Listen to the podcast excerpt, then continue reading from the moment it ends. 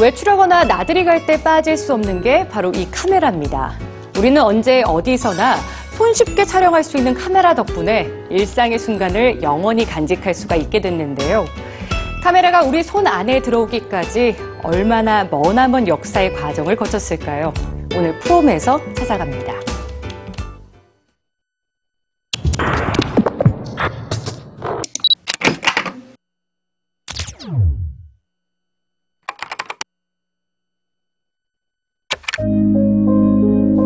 진주 귀걸이를 한 소녀. 델프트시의 전경. 우리에게도 익숙한 이 그림들은 네덜란드의 거장 요하네스 얀 베르메르의 작품인데요. 렘브란트와 함께 17세기를 빛낸 화가로 인정받고 있는 베르메르에게는 오늘날까지도 끊이지 않는 논란이 하나 있습니다.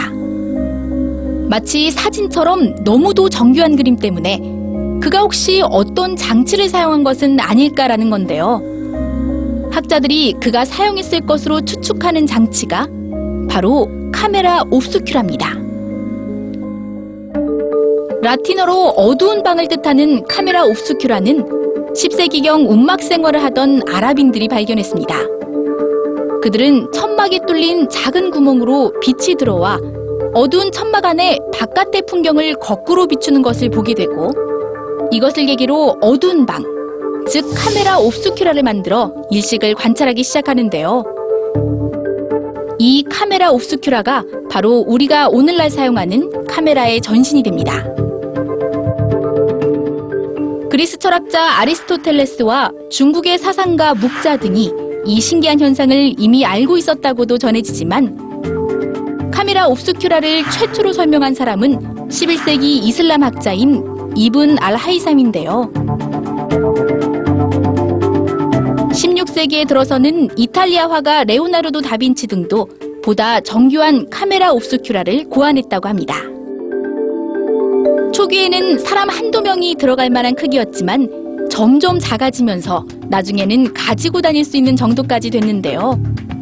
놀라운 사실은 렌즈 사진술이 발명되기 전인 19세기까지 실제로 많은 화가들이 그림을 그리는 보조 도구로 이 카메라 옵스큐라를 이용했다는 겁니다. 이처럼 카메라 옵스큐라의 비친 상을 따라 그리면서 보다 정밀한 묘사가 가능해졌지만 따라 그리는 데에만도 많은 시간과 노력이 들면서 사람들은 카메라 옵스큐라의 비친 상을 영구적으로 정착시킬 방법을 고민하게 되는데요.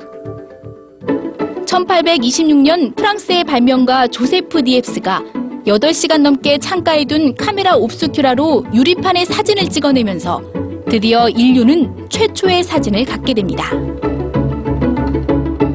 이후 니엡스의 공동 연구자인 루이자크 다게르가 수은 증기를 이용해 더 빠르고 명확하게 현상하는 다게레오 타입을 발견했고 실제로 사진을 찍을 수 있는 카메라가 등장하게 되는데요.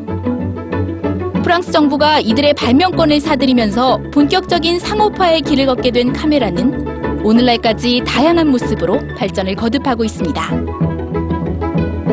그런데 여기서 한 가지 우리가 잊고 있었던 사실이 떠오릅니다. 우리의 눈이 사물을 볼 수 있는 것은 빛에 의해 사물의 상이 눈에 맺히기 때문이라는 것. 어딘지 카메라 옵스큐라와 비슷하지 않나요? 카메라의 발명과 발전은 오랜 시간에 걸쳐 이루어졌지만 그 답은 어쩌면 이미 우리에게 있었는지도 모릅니다.